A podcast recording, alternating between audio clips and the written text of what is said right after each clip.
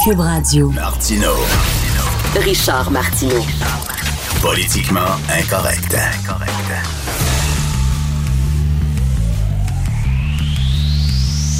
Cube Radio. Merci d'écouter Cube Radio. Hey, D'ailleurs, je veux vous le dire, vous êtes de plus en plus euh, nombreux à nous écouter, à nous écrire. Euh, la semaine dernière, j'ai passé euh, une partie de la semaine au salon de l'auto. On avait un kiosque là-bas. Les gens venaient nous voir en grand nombre, disaient qu'ils nous écoutaient, qu'ils aimaient, aimaient la programmation qu'on leur offrait. Donc, merci beaucoup d'être à l'antenne, de nous faire confiance. On vit vraiment une époque formidable, une époque extraordinaire, unique dans l'histoire de l'humanité. Chaque matin, je me lève, je me dis que c'est une drôle d'époque. Et là, je vais tenir des propos que j'ai déjà souvent tenus à l'antenne, mais je, vais répéter encore parce que j'en reviens juste pas. Cette semaine, tu je suis toujours dans des controverses. Moi, tout le temps, le shitstorm. OK? Des tempêtes de marde.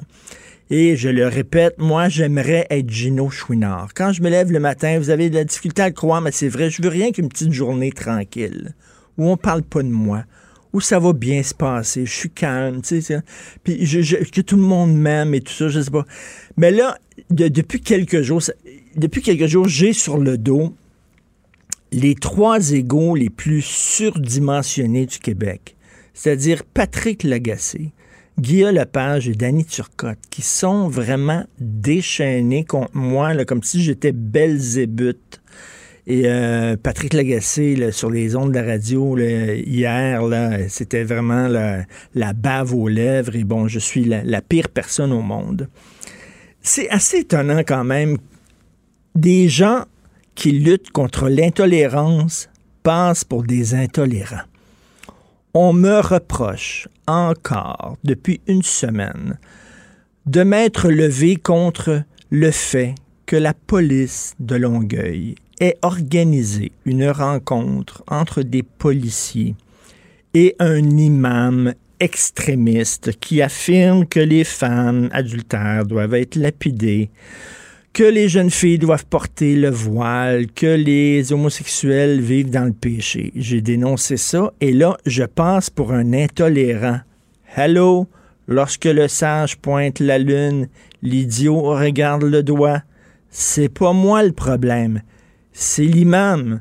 Comment ça se fait que lorsqu'on dénonce ce genre de personnage-là, on passe pour intolérant? Et là, Danny Turcotte qui me tombe dessus, puis sur ma blonde, puis tout ça. Regarde, Danny, je te parle à toi. Danny Turcotte. OK? Toi, t'es un gay. Toi, t'es homosexuel. Toi, t'étais devant le chef de police de Longueuil à ton émission. Tout le monde en parle. T'as rien dit. Tu t'es fermé la gueule. Vous n'avez pas posé une seule question. Comment ça se fait que vous avez fait rencontrer cet imam-là, qui est contre les gays? Danny, t'es un pleutre. T'es un pot de couille. Tu t'es écrasé. Moi, je me lève. Moi, je suis pas gay. Je ne suis pas gay. Et moi, je m'élève contre ces imams homophobes-là. Et si tu crois, à deux reprises, moi, j'ai eu besoin de garde du corps devant chez moi. Parce que j'ai des menaces sérieuses, jugées sérieuses par la police de Montréal contre ma sécurité par des islamistes. OK? J'ai dû avertir mes voisins qu'il y avait des gardiens de sécurité devant ma maison qui se sont relayés aux 8 heures pendant 2-3 jours. Correct? J'ai rencontré des gens de la SQ qui m'ont dit maintenant, à partir d'aujourd'hui, Richard, quand tu te fais venir de la pizza, c'est pas toi qui réponds à la porte parce qu'il ne faut pas qu'ils sachent où tu restes. Quand tu prends un taxi, tu prends un taxi à trois rues de ta maison et tu, quand tu reviens chez toi, tu te fais débarquer à trois rues de ta maison pour pas que les gens sachent où tu restes. J'ai eu une rencontre, et c'est pas à ma demande, avec des policiers de la SQ au lendemain de Charlie Hebdo qui m'ont dit que ma sécurité personnelle était en danger. Danny, je mets ma tête sur le bio pour défendre des gens comme toi je mets ma tête sur le bio, je mets ma sécurité en danger et la sécurité de ma famille en danger pour défendre des gays comme toi, pour défendre des femmes. Et tu me dis que moi, je suis intolérant? Ben, fuck you. C'est-tu clair? Fuck you! Je n'ai aucune leçon à recevoir de toi. Tu l'avais devant toi, devant un million de personnes, le chef de police. Tu pu poser une question. Comment ça se fait que vous avez fait organiser une rencontre avec un imam qui dit que les homosexuels vivent dans le péché? C'est tout. C'est tout. Tu ne l'as pas posé. Et moi, je me demandais, écoute, c'est sûr qu'il l'a posé, puis ça a été coupé au montage. Mais on me dit que non.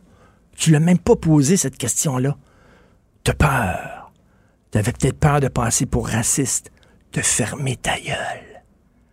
Vous n'avez même pas parlé de ça. Moi, j'ose dire ça, et c'est pas contre tous les musulmans que j'en ai. Les auditeurs le comprennent, mes lecteurs le savent, ils sont pas fous. Je ne fais pas d'amalgame. Les musulmans, pour moi, c'est comme les catholiques, c'est comme les protestants. Les extrémistes, par contre, je suis là. Hein? J'ai déjà manifesté dans la rue contre des extrémistes catholiques qui étaient contre l'avortement, qui étaient contre les femmes. Je suis contre tous les extrémistes religieux. Danny Turcotte, je mets ma tête sur le bio. Toi, ta tête, ta mets où? Tu fais quoi? Tu fermes ta gueule. Puis après ça, par contre, derrière ton clavier, t'envoies toutes sortes de courriels à moi et à ma femme. On est des intolérants. T'es un pauvre personnage. Fait que continue de faire tes jokes plates à ton émission, puis d'écrire des petites cartes que tu donnes à la fin que tout le monde en parle, et tu dois être grassement payé pour ça. Puis surtout, pose pas de questions intelligentes et pose pas de questions pertinentes, puis prends ton trou. Vous écoutez Politiquement Incorrect. L'art est dans la manière. Non, c'est pas de la comédie. C'est Politiquement Incorrect avec Martineau. Alors, tous les jours, nous parlons d'économie parce que l'économie, ça nous touche tous et toutes, parce qu'on a tous un portefeuille dans nos poches. On en parle aujourd'hui avec Sylvain Larocque, journaliste économique à la section argent du Journal de Montréal. Salut Sylvain. Bonjour Richard. Écoute, British Airways qui annule tous ses vols vers la Chine, c'est une grosse affaire, ça. Oui, on voit vraiment, on commence vraiment à voir euh, l'impact du coronavirus là, sur l'économie mondiale, plus particulièrement sur le secteur du transport aérien. Euh, oui, British Airways qui a annulé tous ses vols vers la Chine. Il y a Air Canada aussi qui en a annulé quelques-uns discrètement et qui va sûrement en annuler d'autres. Euh, en fait, il y a plusieurs compagnies aériennes qui euh, ne veulent plus aller en Chine. Euh, il y a des compagnies canadiennes qui ne veulent plus que leurs employés aillent en Chine et qui demandent à certains de leurs employés qui sont allés en Chine de, travailler à la maison, de ne pas revenir au travail ici au Canada pour, pour contaminer potentiellement des, collègues. et là, on voit aussi que la Banque Scotia euh, dit que peut-être que la, Banque du Canada va devoir baisser ses, son taux d'intérêt, son taux directeur, plutôt que ce qu'elle avait fait en 2003 pendant la crise du SRAS, une autre maladie contagieuse. Alors, euh, les, gens qui s'occupent d'économie sont euh, sur le, qui-vive. Écoute, c'est un gros coup pour la Chine. Hein. Déjà que la Chine, on dit tout le temps, c'est une puissance économique, mais l'économie de la Chine se portait pas très bien récemment. Ça va, ça va quand même pas super bien. Là, ça va être un gros coup pour eux. Oui. Oh oui, non, tout à fait. Euh, je pense qu'il n'y avait pas besoin de ça en ce moment. Ben non. Euh, les Américains qui prennent vraiment le, contrôle de l'Ose Rona. Oui, euh, Lowe's, euh, là non plus, ça n'allait pas très bien. depuis la, toute l'année passée, les ventes ont baissé chez Lowe's Canada, Rona, Renault Dépôt et tout ça. Et c'est un Québécois qui était à la tête de, de, de Lowe's depuis six ans. Euh, Sylvain Prudhomme, il est parti subitement à la retraite. Personne n'a pensé vraiment que c'était une retraite. Euh, d'ailleurs, il se retrouve une job depuis ce temps-là chez Chrono Aviation. Mais euh, donc, là, le siège social de la Caroline du Nord a décidé d'envoyer un Américain qui est très, très proche du PDG de, de Lowe's, donc Tony Hurst, qui va venir, semble-t-il, s'installer à Boucherville et qui, euh, nous promettons, va euh, faire de l'apprentissage du français sa priorité. Alors, on verra bien. Ah mon Dieu, est-ce qu'il va aller dans, le même cours que Peter McKay? Peut-être les deux pourraient suivre un cours de français ensemble, un à côté de l'autre? et on pourrait essayer de leur poser des questions après et essayer de comprendre ce qu'ils nous disent. Ben oui. Alors, euh, on verra ce que ça, ça, va faire pour euh, pour Lowe's, mais c'est sûr qu'il y, y, a beaucoup de travail à faire pour euh, reniper euh, cette chaîne-là qui, depuis l'acquisition en 2016 par Lowe's, Rona n'a jamais vraiment très bien été. Les magasins qui ont fermé, des gens qui ont perdu leur emploi. Donc, il faudrait voir si cet Américain-là a une vision de croissance ou plutôt de, de, fermer ça ou de diminuer ça encore plus ou même de revendre, on ne sait pas. Parce que le, problème, le, problème, Sylvain, ça va au-delà de la langue. Je comprends que le gars veut apprendre le français, puis c'est tout en son honneur euh, qu'il veut apprendre le français, mais il faut qu'il comprenne le Québec et comment on fonctionne aussi. c'est bien beau acheter des entreprises à l'étranger, mais à un moment donné, il faut que tu comprennes aussi ces marchés-là. Puis ça, ça te prend plus qu'une connaissance de la langue. Il faut que tu vives là quasiment, que tu comprennes la culture, comment les gens font les affaires, comment les gens font leurs achats et tout ça. Euh, ça, il est loin de là. C'est un Américain qu'on va aller littéralement parachuter au Québec en disant, ben là, essaye de faire, essaye de rentabiliser euh, nos investissements. ça va être dur. Non, ça donne plus l'impression qu'ils vont vouloir vraiment rationaliser, euh, couper, fermer encore, dans le but de garder vraiment les magasins qui sont les plus rentables, puis les petites régions qui n'auront plus de, pas de magasins, ben c'est pas de nos problèmes. c'est l'impression que ça donne. Peut-être que c'est pas ça, mais disons que comme comme comme, comme tu dis, avec quelqu'un qui connaît pas du tout le, marché québécois ni canadien, euh, ça, ça laisse présager peut-être le pire. Là. À moins qu'ils s'entourent de gens canadiens, québécois qui connaissent bien le, secteur là ici. Euh, donc ça, ça, ils ont pas ils ont pas dit ça hier, hein, donc euh, on ne sait pas trop à quoi s'attendre. Mais, mais c'est ça le problème là, quand on parle justement le contrôle de nos, euh, de nos entreprises. C'est que les Américains arrivent, savent pas comment on fait des affaires, savent pas comment ça fonctionne ici. Euh, les habitudes de consommation sont pas les mêmes au Québec que dans le Tennessee ou qu'à Cleveland ou à Pittsburgh et tout ça. Donc, euh, il faut, faut vraiment que tu comprennes comment ça fonctionne. C'est bien beau, mettons, une entreprise, je sais pas, québécoise qui achèterait des, des, pharmacies en Amérique du Sud ou euh, au Japon, mais tu sais, c'est pas tout. Là. Il faut que tu comprennes la mentalité des consommateurs là-bas. Mais c'est pas facile. On avait vu, euh, parlant de pharmacie, Jean Cousu qui avait acheté aux États-Unis, qui avait dû revendre parce qu'il n'arrivait pas à comprendre le, ah, comment ça marchait aux États-Unis. Le commerce des détails, on, on, se rend pas compte, mais c'est très difficile culturellement. Target, qui restait peu même pas un an au Canada. Euh, Tim Hortons, qui n'a jamais vraiment réussi à percer aux États-Unis. Euh, tu sais, il est dans, le retail là, au Canada, il y a à peu près juste Couchetard qui a réussi à s'installer euh, à l'étranger. Euh, c'est vraiment pas facile de traverser les frontières en commerce de détail et euh, on verra ce que ce que M. Hearst de, de Lowe's pourra faire à Boucherville, mais euh, la commande est assez. ben oui, parce que, parce que Lowe's, quand même, ils ont acheté ça à fort prix. Hein, ça leur a coûté très cher, Rona. Ils ont payé ça 3,2 milliards et il y a un an, à peu près un an, ils ont ils ont dû soustraire 1,2 milliard de leur investissement parce que ça ne valait plus ça. Donc, dans le fond, ils ont payé plus qu'un milliard trop cher. Donc, euh, ça montre à quel point ils voulaient acheter Rona, mais à quel point ils n'ont pas réussi à faire de Rona ce que ça devait être pour eux en termes financiers. Ils doivent le regretter quand même d'avoir payé aussi cher que ça, finalement. Quand ils voient les problèmes qu'ils ont maintenant, là, ça ne doit pas être évident. Oui. Et ça montre à quel point ils veulent le rentabiliser maintenant, puis ils vont, vont pas lésiner là-dessus pour, euh, sortir de l'argent de ça, le peu qui reste. Ben, merci beaucoup, euh, Sylvain. On continue à te lire euh, dans le journal de Montréal à la section argent. Merci. Merci, Richard. Merci. Alors, c'est ça, tous les jours, on parle d'économie parce que c'est important. On en a euh, tous un portefeuille dans les poches. D'ailleurs, vous souvenez-vous, il y a quelque temps, euh, lorsque on a dit on va euh, mettre des cours d'initiation à la vie économique à l'école, qui était une merveilleuse idée, parce que euh, promenez-vous dans la rue, parlez aux gens, comment ça fonctionne une carte de crédit, c'est quoi le pourcentage d'intérêt, c'est comment ça fonctionne une hypothèque, c'est quoi le PIB, c'est quoi bon. Les gens sont, tu sais, on est un peu analphabète en ce qui concerne l'économie, on sait pas trop. Donc, les, le, ministre de l'Éducation a dit qu'il faut euh, euh, remettre des cours d'initiation à la vie économique parce que c'est bien beau de de savoir lire et de savoir parler, mais il faut aussi comprendre comment ça fonctionne l'économie. C'est quoi un compte de banque? On l'a vu, hein? les Québécois n'économisent pas. La plupart des Québécois ont vit à la petite semaine. Si les gens perdent leur emploi après deux mois, ils se retrouvent sur la paire parce qu'ils n'ont pas mis de l'argent de côté, ils n'ont pas acheté de réel, comment ça fonctionne des CELI. Bref, c'était une idée extrêmement intéressante et tu as vu tout de suite la levée de bouclier des syndicats qui avaient dit il est hors de question qu'on transforme nos jeunes étudiants en capitalistes. C'était vraiment ça, je l'invente pas, là. C'était surréaliste. C'est pas vrai que vous l'aurez. Puis ça, ces cours-là, ça va être quoi? Ça va être commandité par des banques, puis c'est les grosses institutions financières qui vont écrire le plan de cours, puis etc.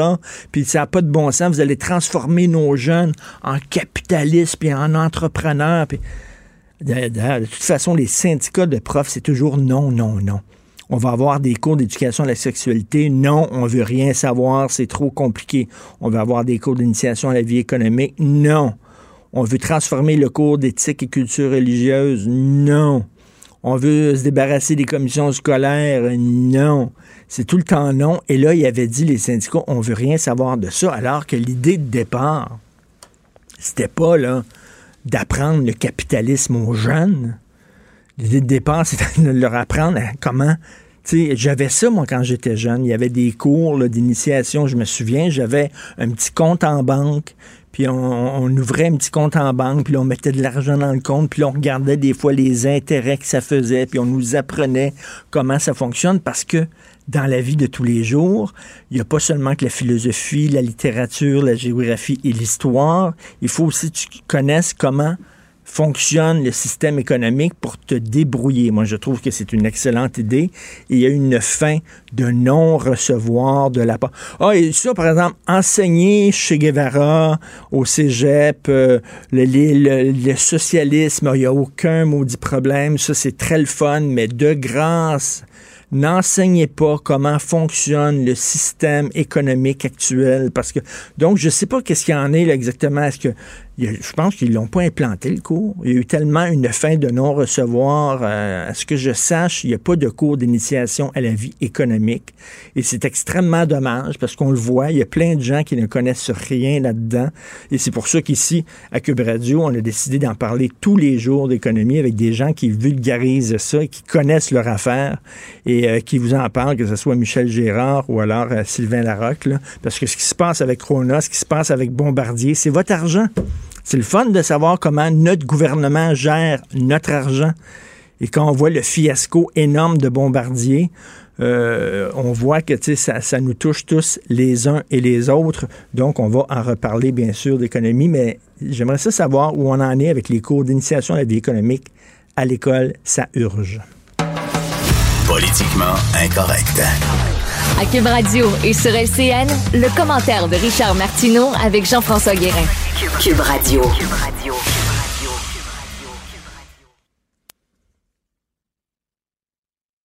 Salut Jean-François. Je ne t'entends pas malheureusement. Oh, ah. tu te poses. Est-ce que tu nous entends là? Je t'entends bon, Le son est rétabli. Oui. Parfait.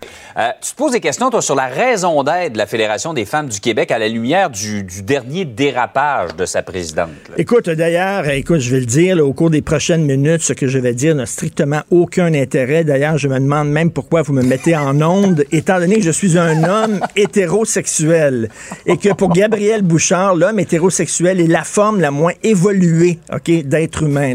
Vraiment, elle l'a déjà dit, Gabriel Bouchard, et on l'a répété, mais il faut le répéter qu'à 18 ans, euh, tous les hommes devraient être euh, euh, stérilisés, c'est-à-dire la vasectomie obligatoire. Pour... Oui, c'est ça. Alors, supposément que c'était du sarcasme, elle a un sens de l'humour assez particulier. Et là, elle dit que, bon, toutes les relations, finalement, hétérosexuelles entre un homme et une femme sont toxiques et devraient être interdites. C'est pas une joke, là. Interdire les relations entre hommes et femmes. Bon, supposément, là encore, c'était du sarcasme. Elle voulait provoquer une discussion sur euh, la, la violence conjugale. Je comprends qu'il faut lutter, bien sûr, contre la violence conjugale, mais là, de laisser sous-entendre que tous les hommes sont violents, que la seule façon pour les femmes de vraiment être en sécurité et de d'avoir des relations sexuelles et amoureuses seulement qu'avec des femmes, je trouve que là, ça commence vraiment, tu sais, que des, que des organismes comme la FFQ soient dirigés par des gens de gauche, OK, il n'y a pas de problème, mais là, c'est l'extrême, extrême, extrême gauche. Écoute, Jean-François, euh, là, en mars prochain, on va organiser euh, un événement pour euh, interdit aux femmes blanches. Alors là, Gabrielle Bouchard, non seulement elle fait une division entre les hétérosexuels et les homosexuels, non seulement elle, elle tente de créer une division entre les femmes et les hommes, mais là, elle veut diviser entre les femmes elles-mêmes en disant que toutes les femmes blanches sont privilégiées, les femmes noires sont toutes pauvres. Il faut faire... Écoute, c'est c'est du délire à un moment donné. Et là, lorsque le gouvernement provincial dit, écoute, on remet en question euh, le financement parce que la FFQ, qui a été fondée, il faut le rappeler, en 1966 par Thérèse Casgrain, pauvre Madame Casgrain, elle doit se retourner dans sa tombe lorsqu'elle voit ce qui arrive à sa, son institution, son organisme. Donc, c'est financé par deux choses. C'est financé par nos taxes et nos impôts, par les deux paliers de gouvernement fédéral, provincial, et c'est financé, Jean-François, par les cotisations syndicales, parce que toutes les grandes centrales syndicales financent les FFQ. Ouais. J'imagine que dans certains syndicats, il doit y avoir des hommes hétérosexuels. Dans certains syndicats, dans le milieu de la construction, peut-être, il doit en avoir Selon une certaines rumeurs. Ça a l'air, selon certaines rumeurs. Là. Alors, écoute, quand j'ai appris à mes Ouais. parents que j'étais hétéro, là, ils l'ont bien mal pris. Ça fait extrêmement trop. Bref, ça, fait ton coming out. J'ai fait mon coming out. Ça a été dur pour tout le monde, mais ils m'acceptent. À un moment donné, moi, je pense qu'elle doit quitter. Ouais. C'est pas tout. Là, elle doit quitter parce qu'elle mine la crédibilité de la Fédération des femmes du Québec, qui est une institution qui, peut-être, oui, a encore un rôle à jouer, mais là, c'est des gens qui se parlent entre eux, totalement déconnectés du monde ordinaire. Elle doit partir. Je pense que tout le monde est d'accord que la violence faite aux femmes doit être dénoncée, Ben que oui. les hommes doivent prendre leur grosse part de responsabilité. Mais de là à dire que toutes les relations hétérosexuelles Ben, écoute, sont violentes, euh, c'est il vraiment n'importe quoi. Tout à fait. Par ailleurs, Richard, bonne nouvelle, enquête sur ce qui a mené à la libération du présumé meurtrier à Québec dans un hôtel la semaine dernière de Ostachio Galaise. Oui, très, très bonne nouvelle. Euh, je savais pas qu'on te mettait en liberté avant de te mettre en liberté. Donc, il y a des libérations conditionnelles, mais avant qu'il puisse jouir de sa libération conditionnelle, il était en semi-liberté. Semi-liberté, c'est quoi? Est-ce que tu peux être semi-enceinte? Tu es en liberté ou tu ne l'es pas? Donc, et là, on- on l'a mis en semi-liberté, même s'il représentait, Jean-François, un risque modéré. Jean-François, tu vas au Pérou, OK? Tu vas au Pérou et là, il y a une chute d'eau, OK? Et il y a un pont en bambou à 1000 pieds au-dessus de la chute. Et on te dit que euh, le fait de prendre, de traverser ce pont représente un risque modéré. Est-ce que tu vas le traverser, le pont? Je penserais pas. tu le traverseras pas le pont. Tu vas dire un risque modéré. Eux autres, ils ont dit, ils représentent un risque modéré. On va le laisser quand même en liberté, mais, mais quand même, là, liberté surveillée, c'est-à-dire qu'il va nous appeler quand il va rencontrer des femmes. Wow! Méchante surveillance. Tu sais, le gars, il est en prison pour avoir tué sauvagement euh, sa- son épouse. Il a un, un passé très lourd de violence conjugale et on lui permet en plus de rencontrer les travailleuses du sexe. C'est comme on a l'impression que, oh, ben, les travailleuses du sexe, correct. Il peut les rencontrer. Puis s'il est bas, ben, regarde, c'est rien que des travailleuses du sexe. C'est, moins, c'est moins grave que si, euh, s'il battait euh, des, des, des femmes euh, ordinaires. Je trouve ça épouvantable. Il y a quelque chose qui se passe. Pierre-Hugues Boisvenu, le sénateur euh, conservateur, tire la sonnette d'alarme en disant lorsque le gouvernement Trudeau est arrivé, ils se sont débarrassés de tous les gens qui avaient de l'expérience, de l'expertise dans la commission euh, des libérations conditionnelles. Ils les ont remplacés par des gens qui sont qui sont nouveaux, qui sont jeunes là-dedans, qui ne connaissent pas trop trop ce qu'ils font. Et les gens, justement, qui ont décidé de le mettre en semi-liberté, ça faisait un an qu'il était là seulement. Ouais. Donc, écoute, Maria Mourani, qui a été pendant deux ans à la Commission des libérations conditionnelles, elle a lu le dossier de, de, de ce- cet individu-là. Elle a dit, jamais dans 100 ans, je l'aurais laissé en liberté. Et jamais la place de ce gars-là était en prison. Et donc, on se pose la question, comment ça se fait qu'il était dehors? Il va avoir une enquête enquête, heureusement, mais j'espère qu'on va pas seulement enquêter sur lui, sur son cas à lui, mais qu'on va se pencher sur comment fonctionne la commission des libérations conditionnelles. Tout à fait, parce que les droits des détenus, c'est une chose, mais on a le droit, nous, comme citoyens, de vivre en sécurité et qu'on sorte un protection. gars. Ben, c'est ça. Il, est, il représente un risque modéré. Incroyable. Et euh, rien pour te rassurer, entre 9 et 10 heures, on va parler d'une femme qui a fréquenté pendant 4 ans un meurtrier qui va nous montrer que. Il n'y a aucun contrôle sur ces gens-là euh, lorsqu'ils sont en, libération ben non, conditionnelle. Ben c'est pas ont... très rassurant ce qu'on entend. Tout à fait. On va écouter ça. Merci, Richard. Merci beaucoup. Bonne journée. Bonne journée. Martino, le seul qui peut tourner à droite sur la rouge à Montréal. Politiquement incorrect. Mais c'est politiquement correct de l'écouter. Ça fait longtemps que Denise Bombardier le dit et le répète. Gabrielle Bouchard n'est pas digne de diriger la Fédération des femmes du Québec. Elle le dit, elle l'a écrit à de nombreuses reprises. Et là, bien sûr, euh, les faits lui donnent raison. Bonjour, Denise. Mais je, je vais aller plus loin. C'est que Gabrielle Bouchard n'a pas les attributs pour être présidente de la Fédération des femmes du Québec. Ne peut, à mon avis, et en ce sens-là, ça pose un problème. Je veux dire, c'est un problème du Québec, ça. Je ne peux pas imaginer une société en France où un transgenre serait le représentant de la fédération des femmes de son pays. On ne parle pas d'une transsexuelle. Je ne sais pas, moi je n'irai pas faire l'examen euh, euh, sur qui est Madame Bouchard physiquement. Mais il reste une chose. On va aller par comparaison. Est-ce que c'est pensable au Québec que le président de la Fédération des Noirs du Québec soit un blanc. Eh bien, poser cette question-là, c'est répondre à la situation de Mme Bouchard. Que les femmes aient accepté qu'il n'y ait pas eu de plus de... Savez-vous pourquoi? Là, il faut aller même plus loin. Il faut, faut descendre dans les, comment dire, dans le sous-sol de la psychologie Mm. collective. Je pense que les, les Québécois ont tellement peur de pas avoir l'air d'être assez ouverts. Mm. Et en même temps, ils ont une capacité de déni, ça l'histoire le montre bien, que ils, ils restent passifs. Mais comment quelqu'un qui n'a pas, et là je vais vous prendre une expression bien de, de- ce qui concerne les femmes, quelqu'un qui n'a pas eu de menstruation ne peut pas parler au nom des femmes. Voilà. Autrement dit, elle n'a pas eu de vécu de femme jusqu'à l'âge de 32 ans. Elle se disait homme. Mm. Et on ne l'accepterait pas pour les Noirs. Et, et pour d'autres catégories non plus, on n'accepterait pas ça. On dirait, mais oui, mais ça n'a pas de bon sens. Il faut que ce soit un Noir qui parle au nom des Noirs. Est-ce qu'un transgenre peut parler au nom de la Fédération des femmes du Québec? Et vous voyez bien de la façon dont elle parle.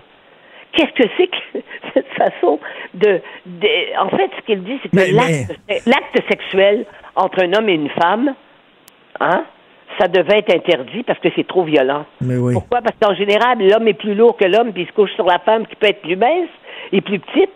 Ça fait des, ça fait, ça fait des millénaires que les femmes plus minces que les hommes, puis plus petites, puis moins le- le problème- de l'acte sexuel. Vous voyez bien qu'on est dans des délires. On est dans des délires. Le problème, c'est pas qu'elle délire, c'est qu'elle soit financée par l'État avec nos taxes. Et les cotisations syndicales. Oui, mais la CSN s'est retirée. J'espère que vous savez que la CSN s'est retirée. Mais ça a pris du temps avant qu'il se retire. Pourquoi? Parce qu'on marche sur des œufs dans, sur ces questions-là. Mais le Et problème, fois- Denise, le problème, Denise, c'est Gabriel Bouchard, parce que je suis convaincu que, me dire, c'est pas tous les transgenres qui pensent comme elle. On pourrait Mais non, avoir, on peut, pas. on peut avoir une transgenre qui a les pieds sur terre, puis que. Oui, mais elle qui- qui- mais elle, c'est oui. le problème, c'est c'est Oui, pas qu'elle soit transgenre. Le problème, mais- c'est qu'elle, elle a des problèmes entre les deux oreilles. Mais à mon avis, un transgenre ne peut pas parler au nom de, de- d'une fédéra- de- de la Fédération euh, des femmes de son pays. C'est une catégorie autre. Hein? C'est comme si euh, une hétéro serait la présidente du lobby des transgenres. Mais elle, elle n'est pas, elle est pas transgenre. Elle n'a pas vécu l'expérience des transgenres, qui est une expérience euh, difficile. Ça va de soi. On n'a pas besoin de, de détails pour le savoir. Mais là, là, là, il faut qu'elle parte. Il faut qu'elle parte parce que là, on- c'est- du délire d'extrême, extrême, extrême Oui, mais elle est entourée de gens. Elle est entourée de. D'abord, elle a été élue à l'unanimité parce qu'il n'y avait pas de candidat. Hein? Et, mais le problème, c'est pas. euh, le problème, c'est que les journalistes l'invitent dans les émissions et elle parle au titre. Et vous savez, une fonction dans une, dans une société, peu importe, quand vous êtes parlé euh, au nom d'un organisme officiel, ça n'a pas, ça a une, ça a une importance, Ben oui. ça a une forme de reconnaissance sociale. Ça veut dire qu'elle peut envoyer des communiqués partout dans le monde à titre de présidente de la Fédération des femmes du Québec et tenir les mêmes propos en disant que la, fédé- la fédération, donc, de toutes les fédérations de femmes au Québec, ben c'est ça officiellement. Ben, c'est ça, parce qu'elle, dit, elle, peut dire que je parle au nom de dizaines et de dizaines et de dizaines d'associations féministes au Québec qui sont chapeautées par mon Oui. organisme. Mais on ne sait plus combien il y en a parce que il y a énormément de, de fédérations qui se sont retirées et on est incapable de savoir au nom de qui euh, elle parle. C'est peut-être quelques, quelques milliers de gens qui sont comme elle. Et Denise, Denise, là, Mais ils sont je- pas tous comme elle parce qu'elle a beaucoup, elle a beaucoup de femmes voilées parce que vous savez qu'elle est pour le, qu'elle est contre, ils sont contre la loi 21. Alors comment Ben elle peut avoir à la fois des musulmanes qui, qui, qui trouvent que la loi 21 c'est islamophobe, hein, et qui luttent contre ça au nom de ce qu'elles sont, et que ces mêmes femmes sont, cap- sont euh, euh, ne disent rien, ne protestent pas à l'intérieur de son petit groupe à elle, ne protestent pas quand elle dit que les relations entre hommes et femmes, c'est, ce sont des, c'est violent, il faut les interdire. Mais cette fédération-là qui a été, qui a été euh, fondée par Thérèse Casgrain Ah, en. Ah, ter- 1966. je vais vous le dire rétrospectivement, c'est terrible. Heureusement que les, les morts ne ressuscitent pas. Et madame, madame, mais regardez l'attitude de madame Françoise David. ben oui. au lieu d'être de, venir clairement dire ce qu'elle pense, on n'est pas, on n'a pas besoin de faire des enquêtes mâchuraires pour savoir au fond ce que pense Madame David de, de, de déclarations pareilles et de fait que ce soit, cette personne-là qui dirige la Fédération des femmes, mais elle le dira pas. Manon Massé dit bah moi je suis pas pour ça, mais elle veut pas. Mais c'est quoi? Alors que euh, Gabriel Dubois Nadeau a dit mais qu'est-ce que c'est que ça? Donc, évidemment, c'est le Québec solidaire. Il y en a un qui dit oui, puis l'autre et l'autre, il Ben oui, ben oui, mais heureusement, heureusement, heureusement que François Legault, hésite? heureusement François Legault, il dit on mettra plus une scène là-dedans, mais il est en train de réfléchir à ça, là. Ben, il y aurait, il y a intérêt à, réfl- il y a intérêt à faire plus que réfléchir. Il y a intérêt à dire qu'il, que, que d- on vit dans un pays où l'entendement existe et qu'on a, il y a des, il y a un mini, il y a des, ce qu'on appelait le bon, le bon, le, le gros bon sens doit exister et que la justice doit exister. Et la justice, c'est qu'on ne finance pas avec l'argent des citoyens des, des, des associations qui, dont on ne sait pas combien de gens euh, euh, en, en- en font partie et qui tiennent des propositions. Mais la dernière en titre avant ça, euh, ou c'est excusé, c'est de vouloir. Mais qu'est-ce que c'est que cet, que cet homme, hein, qui se dit femme maintenant, qu'est-ce que c'est de nous dire que, que que- d'affirmer que on devrait réfléchir à l'obligation hein, de vasectomiser tous les hommes du Québec, c'est quoi? De tous les rendre encore plus castrés qu'ils ne le sont déjà par le contexte politique et, et je dirais social et psychologique du Québec. On est dans la. Est-ce que vous voyez dans quel oui, qu'on Denise, avant, là, les transsexuels, il fallait qu'ils subissent vraiment une transformation physique. C'est-à-dire que si un homme voulait devenir une femme, il se faisait couper la zigounette, il se faisait poser des seins avec les hormones et tout ça. Et là, il y avait une transformation cosmétique qui devenait. Eh oui. Mais là, mais là, mais là, on est rendu à un, Mais oui. stade. Attends, attendez, Denise, on est rendu à un stade. Tu n'as rien besoin de dire. Dans ma tête, je suis une femme. Voilà. Plus besoin Voilà. de passer sous le bistouri. Non. Plus besoin d'avoir des hormones. Tu n'as rien qu'à dire le lundi, le mercredi, puis le vendredi, je suis une femme. Le mardi, puis le jeudi, je suis un homme. Puis là, on est censé dire, OK, c'est correct, on accepte ça. Mais je suis désolé, mais je n'accepte pas ça. C'est pas vrai. Voyons donc. Mais la majorité des Québécois n'acceptent pas ça non plus. Mais ils, ils, ont, ils craignent. Moi, je suis allée hier faire une conférence à la faculté de droit de l'Université de Montréal. Hein? Ils avaient lu ma chronique en la fin de semaine sur les enfants anxieux. Je racontais donc que dans une garderie à Montréal, euh, vous le savez, euh, donc dans une garderie à Montréal pour des petits enfants de garderie, euh, il y a, il y a, voyons, les hommes qui se déguisent en femmes là. oui, oui, les, les, travestis. Oui, qui vient faire le, le les, qui vient raconter des, contes aux enfants. Eh bien, j'étais dans la salle des questions après la, conférence parce que je disais que les petits-enfants, il ne faut pas les exposer à des choses. Il faut que les enfants, les questions viennent des enfants.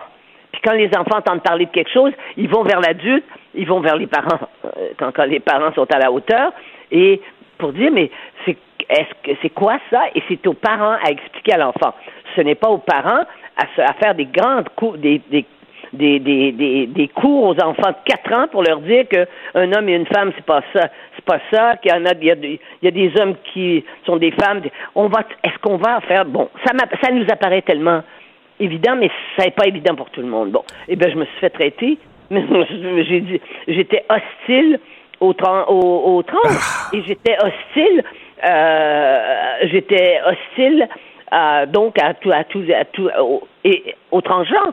Mais et puis et puis le transgenre, c'est pas une science. C'est pas scientifique de dire qu'il y a en dehors des hommes et des femmes, hein, c'est l'histoire de l'humanité, qu'il y a deux genres. C'est pas c'est pas hostile de dire que c'est pas scientifique, euh, que que et, que que non, c'est pas vrai et que la science actuelle nous montre que c'est que c'est pas comme ça que ça se passe. Hein? Parce que il y a des hommes, il y a des femmes. Il y a des hommes qui aiment les hommes, il y a des hommes qui aiment les femmes. Il y a des femmes qui aiment les femmes, il y a des femmes qui aiment les hommes. Mais, mais, mais, même, même un homme, un homme qui veut devenir femme, ça prouve que les genres existent. Il était homme, il veut devenir femme. Ma nièce, c'est, ma nièce est, devenue un homme. Ma nièce est devenue un homme. Elle, là, si on lui disait, là, les hommes et les femmes, ça n'existe plus, les genres, ça n'existe plus, elle dirait, voyons donc, les genres, ça existe. La preuve, moi, j'ai décidé de changer de genre. Donc, c'est parce que c'était important pour moi. En tout cas, bref, quel Mais monde il y a une question qu'on peut se poser. En général, ce sont des hommes qui deviennent des, euh, des femmes. Euh, la demande, c'est pour des hommes qui veulent devenir des femmes. Et on se dit, mon Dieu, les femmes se battent maintenant parce que les femmes ne sont pas les égales des hommes, ce qui est Enfin, c'est juste une question. Comment il se fait qu'il y a des hommes qui ont le statut d'homme, effectivement, avec tous les privilèges et avec toutes les caractéristiques euh, à, travers, à travers le temps, le pouvoir que ça représente. Bon, et on, en parle de ça tous les jours. Et eux, ils veulent devenir euh, des femmes, c'est-à-dire une image euh, qui était infériorisée mmh. des rapports entre les hommes et les femmes. C'est surprenant aussi, ça. Mais ça, c'est un autre problème. Mais vous voyez, on est dans des. Non, mais, mais jamais, quand on, jamais on aurait pensé qu'on se retrouverait avec, avec, des, avec des, des, des réalités. Ah non, moi, moi, moi, chaque matin, je me lève et je dis vraiment, là, on vit dans une époque formidable. Merci beaucoup, Denise Bombardier, femme hétérosexuelle, et saluez votre mari hétérosexuel, Denise. Oui, mais ce n'est pas une, ce n'est pas une, une vertu c'est qu'on est né comme ça, c'est tout. Oui. Il faut pas, c'est justement, c'est pas une vertu. Hein? Mais, c'est pas non plus, euh, c'est pas non plus un choix. On se pense, on pense pas qu'on est supérieur parce qu'on est hétérosexuel. On est hétérosexuel parce que la majorité des, la majorité des gens sur la terre est encore hétérosexuel. Qu'est-ce que vous voulez que je vous dise? Ben oui, puis c'est ça qui fait qu'on on peut perpétuer l'espèce. Merci ben, vous voyez bien que c'est plus ça. Vous voyez bien que c'est plus ça maintenant. Hein? on, est, on est dans la on va s'en va, on est déjà presque rendu dans la science-fiction. Bon, alors voilà. Si, si, si, si les relations hommes-femmes étaient interdites, Mme Gabrielle Bouchard ne serait pas venue au monde. Il faut y rappeler ça aussi. Merci beaucoup, Denise. Merci. Ah, à bientôt. Au revoir. Pour une écoute en tout temps, ce commentaire de Denise Bombardier est maintenant disponible dans la section balado de l'application ou du site cube.radio. Cube Radio. Un balado où Denise Bombardier remonte le fil de sa mémoire pour discuter des enjeux de la société québécoise contemporaine. On va décoller un peu de l'affaire Gabriel Bouchard et poser des questions plus larges. Où s'en va le féminisme au Québec? On a Emmanuel Latraverse avec nous, analyste politique. Salut Emmanuel. Bonjour.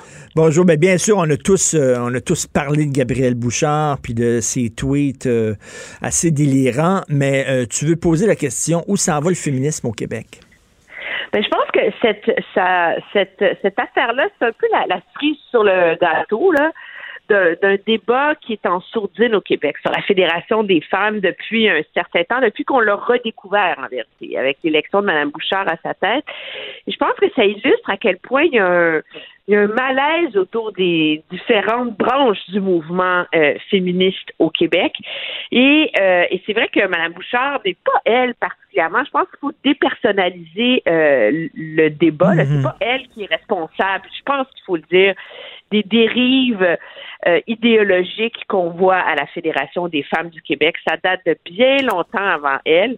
Et c'est cette vision du féminisme où le féminisme pour défendre les femmes euh, est vu finalement comme un signe d'oppression de la majorité. Hein? Mhm. On s'entend où on ne peut défendre les femmes que si on les défend les femmes avec des traits d'union. Donc, il y a les femmes gays, lesbiennes, il y a les femmes LGBT, il y a les femmes trans, il y a les femmes euh, racisées, il y a les femmes musulmanes, il y a les hmm. femmes euh, monoparentales, les femmes pauvres, euh, les femmes ci, les femmes ça. Et on en arrive avec une espèce de, discours où personne peut se retrouver. Hmm. Parce que il faut faire partie, c'est un peu comme le multiculturalisme du féminisme. Exactement. Hein? On n'est plus québécois, mais on est euh, québécois ou canadien d'origine égyptienne ou d'origine ceci ou d'origine cela. Et le problème que ça pose, c'est que le discours de la Fédération des femmes du Québec, qui n'est pas tout le temps dans le champ, là, il faut quand même, mais parce qu'il est toujours cadré dans ce discours ultra minoritaire, ultra euh, et très dogmatique, euh, finit par c'est comme si on se parlait dans une chambre à écho, puis le mandat de l'avancement des femmes, c'est aussi de réussir à être entendu par la majorité. Ben oui. Et, euh, et c'est comme ça qu'on réussit à faire avancer les droits des gens dans une société, de changer euh, la, la discussion, etc. Regarde ce qui est arrivé avec MeToo. On peut se désoler du fait que même si c'est un mouvement qui a eu trouvé son origine dans les communautés noires afro-américaines. C'est une idée qui a été lancée par une noire afro-américaine. Il a fallu des vedettes de télé blanches, belles et etc. pour en faire un enjeu planétaire.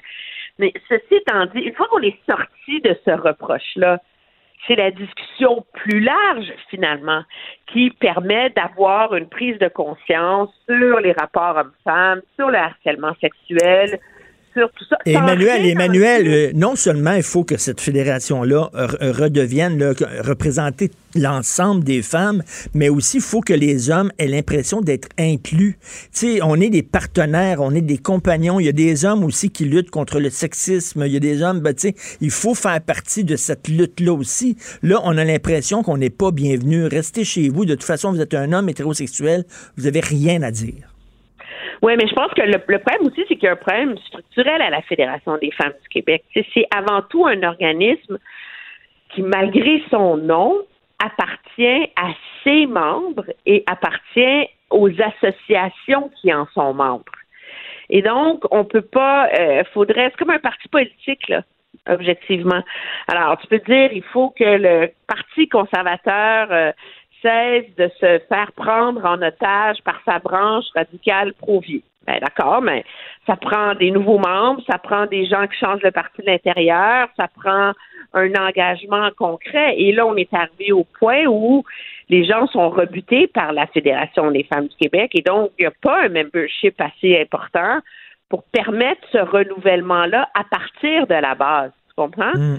Et donc, on est rendu dans un fractionnement où il y a la FFQ, le PDF Québec, etc. C'est quand même intéressant qu'on ait qu'il n'y a plus au Québec une grande organisation féministe qui milite pour l'ensemble des droits des femmes de manière euh, euh, plus mainstream, plus large, mais avec les défauts que ça implique, mais au moins avec une voix forte mais il y a une fascination d'une certaine gauche pour la marge, comme si la marge représentait l'ensemble des gens. Mais à un moment donné, ils se peinturent dans un coin, puis ils sont déconnectés du vrai monde. Ils parlent plus au vrai monde, ils se parlent entre eux autres, là, en circuit fermé. Là.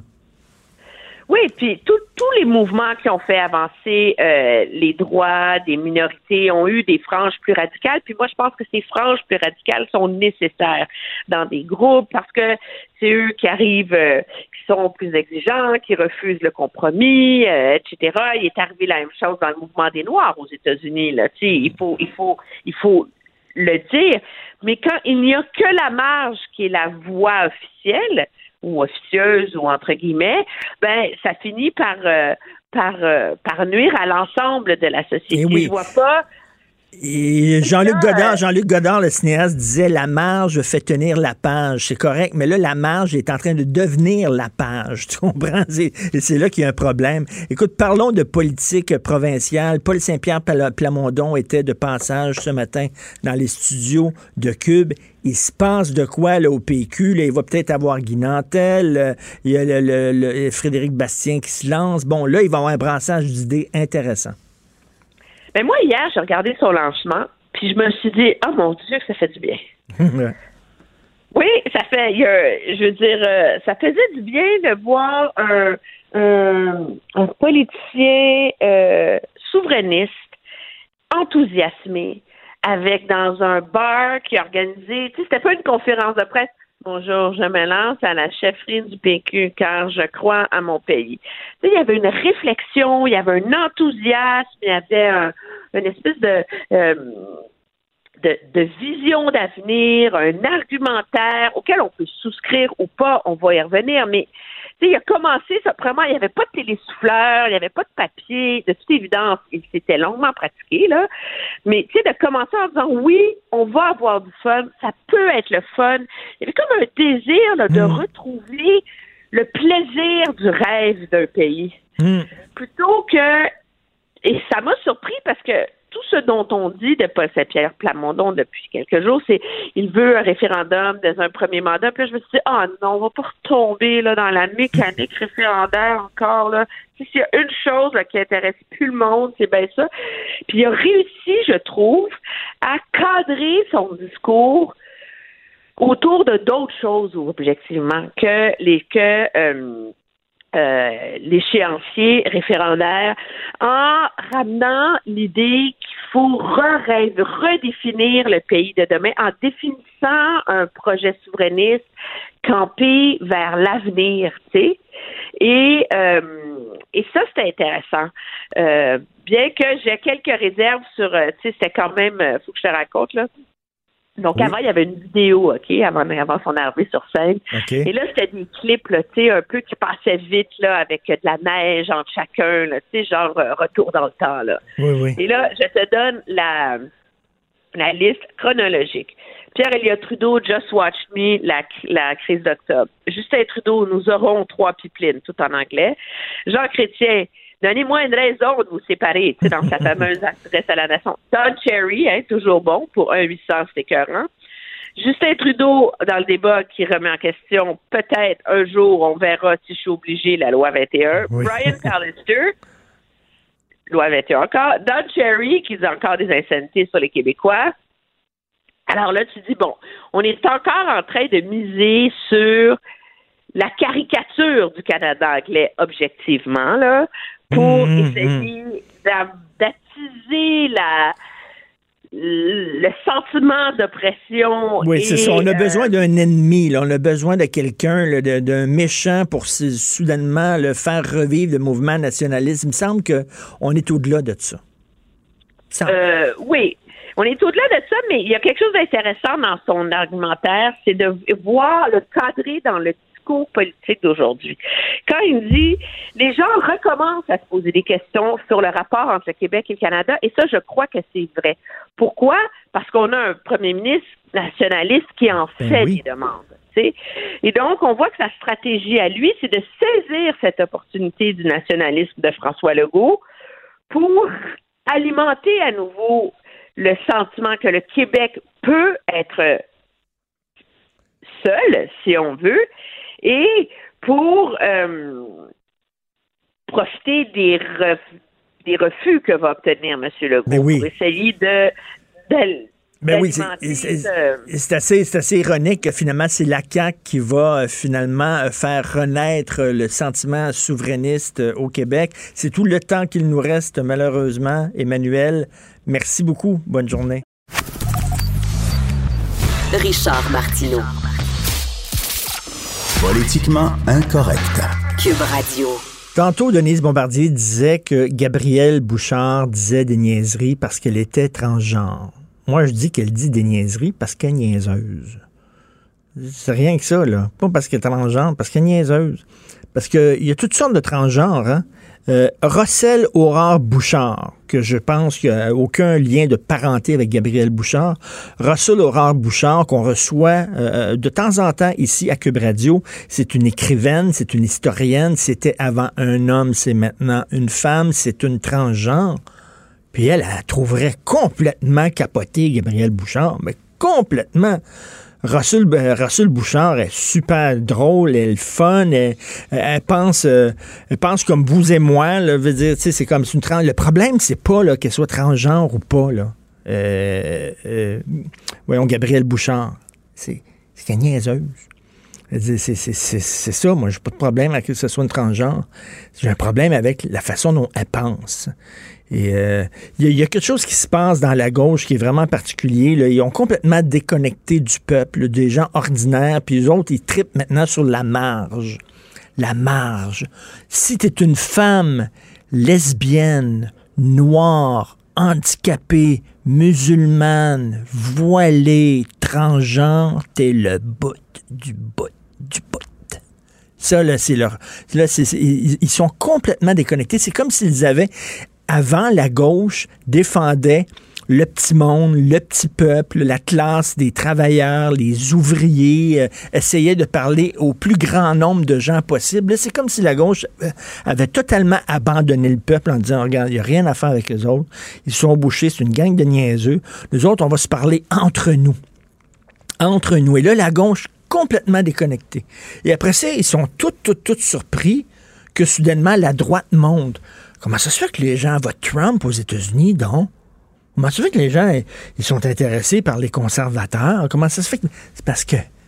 Parce que vous êtes complètement capoté. Vous êtes tellement là, vous voulez plus parler au vrai monde, mais le vrai monde se tourne, vous abandonne, laisse tomber la gauche. Un peu partout, la gauche est, est en péril. Euh, est en désarroi, est en détresse. En France, la gauche, il n'y a plus personne qui les écoute parler.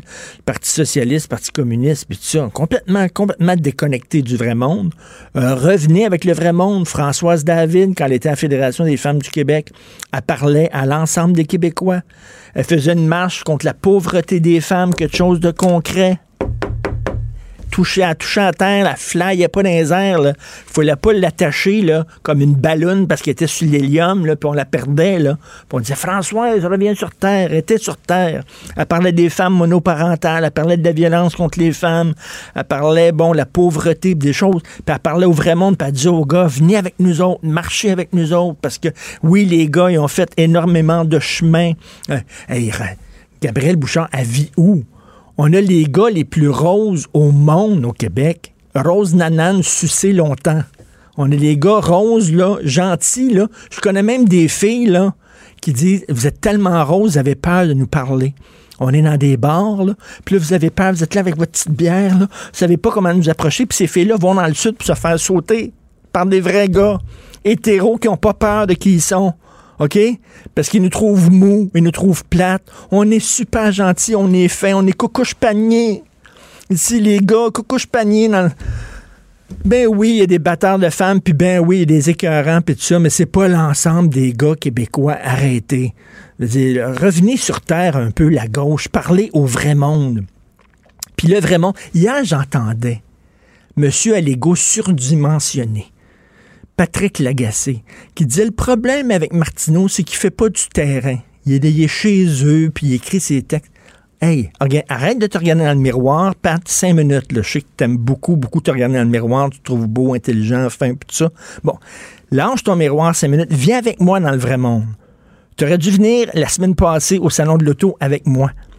OK? J'ai passé ma journée à, faire des selfies avec les gens, à parler au monde, mais tout ça, puis les gens disent Hey, on pense comme vous, on est avec vous, puis tout ça. Le nombre de Tunisiens, de Marocains, d'Algériens qui me disent Monsieur Martineau, merci pour vos propos contre les islamistes radicaux. On a quitté notre pays parce qu'on en avait ras le de ces barbus-là. On vient ici, puis on voit votre gauche, comme Patrick Lagacé, Guillaume Lepage et Danny Turcotte, se mettre à genoux devant ces gens-là. Lâche, ton miroir, Pat. Viens sur le terrain avec moi. Viens dans le vrai monde.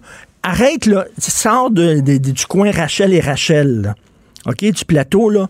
Va te promener là, avec moi à Trois-Rivières, avec moi à Québec, avec moi à Brossard, le 450. Oh, mon Dieu, 450. C'est tellement épouvantable, ces gens-là, avec leur piscine en terre, puis leur bungalow. Arrête de lever le, le, nez sur le vrai monde. Viens à Laval avec moi. Viens à Verdun avec moi. Viens sur le terrain, comme tu dis, avec moi. Puis tu vas voir que les gens, là, ils pensent pas mal comme moi. Puis que je suis pas très controversé dans le vrai monde. Je suis controversé au coin de Rachel et Rachel. Aussi, vous êtes toute la gang, toute la gang des médias au Québec. 90 ils vivent, Christy, dans le même condo. OK, là? Ils vivent au coin de Rachel puis Rachel. Puis ils font leur magasinage au coin de Rachel puis Rachel. Puis ils vont manger au coin de Rachel puis Rachel. Puis ils pensent que ça, c'est le monde puis c'est l'univers entier. Ben, Christy, non. Le Québec, là, il est plus gros que ça, OK? Sortez du coin à Rachel et Rachel, puis vous allez voir que du vrai monde, puis qui pense pas nécessairement comme vous autres. Puis arrête de dire, là, Patrick Lagacé, que euh, critiquer les islamistes, c'est raciste. Parce que parle à des Algériens, parle à des Maghrébins, parle à des Tunisiens, comme ils me parlent et qui m'écrivent régulièrement et qui me disent bonjour. De dire que je suis raciste, c'est n'importe quoi. Sortez de, du coin à Rachel et Rachel, il y a tout un monde à découvrir et à aimer. Vous écoutez Politiquement Incorrect. Pour nous rejoindre en studio. Studio à commercial cube.radio. Appelez ou textez. 187 cube radio. 1877 827 2346. Politiquement incorrect. Nous allons parler de politique américaine, mais aussi de culture américaine, parce que c'est un homme très cultivé, Luc La Liberté, analyste politique. Salut, Luc. Oui, bonjour Richard. Salut, écoute, tu veux parler entre autres du décès de... Avant, avant de parler de Trump, bien sûr, on va parler de Trump, il est incontournable, mais le décès de Kobe Bryant était quand même la grosse nouvelle cette semaine. Oui, écoute, puis je suis, ça, ça tombait, ça tombait pour moi, c'était un moment qui était, qui était, qui me rejoignait un peu parce que mon équipe d'enfance, je suis un amateur de sport et mon équipe d'enfance, ce sont les Lakers. Ah oui. Et, et oui, j'ai accroché sur un témoignage qui est celui de Magic Johnson pour les gens qui ont mon âge et qui suivent le basketball depuis longtemps. Ben Magic Johnson, c'est un personnage incontournable à Los mhm. Angeles et c'est un des deux ou trois grands joueurs de l'équipe. Et lui-même, quand on lui apprend le décès de, de Kobe Bryant, dit, écoutez, c'est le plus grand des Lakers dans toute l'histoire. Et c'est une équipe qui a connu euh, Kareem Abdul-Jabbar, qui, euh, qui détient le record pour le nombre de points en, carrière. Euh, Will Chamberlain a joué là, qui est un grand joueur. Puis bien sûr, il y en a eu un tas d'autres, dont Kobe Bryant. c'est toutes des légendes, tous les noms que tu sors, c'est des, des, gens légendaires, des sportifs plus, plus grands que nature. Oui, oui, et même euh, LeBron James, qui pourrait prétendre dans les dernières années être le joueur dominant du circuit, ben il a dit euh, je viens de le devancer en termes de, de, de points. C'est arrivé la veille du décès de Kobe Bryant et il dit euh, c'est un peu surréaliste pour moi que de dépasser Kobe Bryant. Puis on rappelle bien sûr ben, qu'il est à l'origine, il été membre de cinq équipes championnes pour les Lakers, ce qui est une performance assez extraordinaire en soi. Il y en a un qui doit porter le noir aujourd'hui, c'est Jack Nicholson, qui ne manquait pas un match des Lakers. On le voyait tout le temps sur le bord du terrain. Là. Ben, tout un peu comme à New York, tout à Los Angeles est plus gros parce qu'il y a tout le gratin, parce qu'il y a les, vedettes, surtout parce qu'il y a Hollywood qui est tout près. Donc, euh, bien entendu, les joueurs développent un réseau d'amis puis font partie du, star system. S'il y a une ville où on peut pas passer euh, anonyme euh, ou, jouer sa carrière dans, l'ombre un petit peu, ben, c'est bien Los Angeles. Alors effectivement, Jack Nicholson qui, assistait au match et qui, qui en manquait pas un, qui était un des partisans d'ailleurs qu'on entendait le, plus souvent parce qu'il est particulièrement démonstratif. Écoute, euh, bien sûr, le Super Bowl qui approche, fais-tu partie des gens qui disent qu'on devrait peut-être interdire le football parce que c'est vraiment un sport trop dangereux? Écoute, je suis terriblement partagé. J'ai Mhm. déjà confié à des amis que j'ai deux filles que le football euh, n'intéresse pas du tout.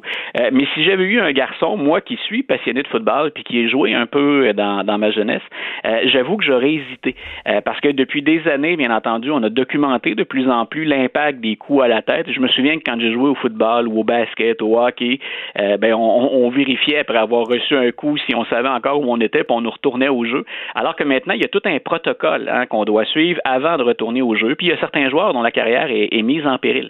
Et s'il y, a un- s'il y a un sport où, euh, où non seulement on est frappé, mais où il faut frapper, c'est bien le football. Ben oui. Et j'irai pas jusqu'à interdire quand je regarde tout ce qu'on tout ce qu'on a développé. Puis je connais quelques entraîneurs ici dans la région de Québec. là, euh, on s'assure de plus en plus de la sécurité des joueurs puis de leur fournir un équipement qui soit euh, le, le- le plus adéquat possible. Mais j'avoue que j'aurais une profonde réflexion si j'avais un fils et qu'il me demandait de jouer au football.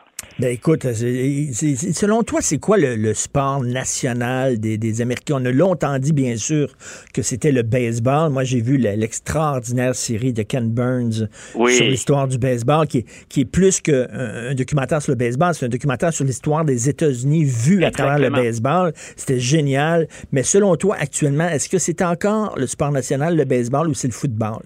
Non, c'est le football. Le Souvent, on a, aux hein? États-Unis. Aux États-Unis, on joue sur les mots puis on tranche un peu, même si les codes d'écoute sont à la baisse au baseball. Souvent, on considère que le baseball, c'est le passe-temps ou le loisir préféré des Américains, alors que le football, c'est le sport préféré.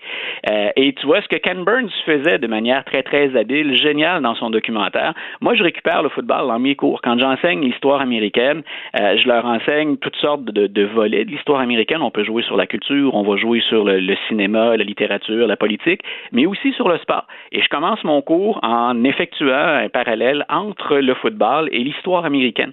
Donc, c'est dire à quel point aussi c'est dans l'ADN des Américains.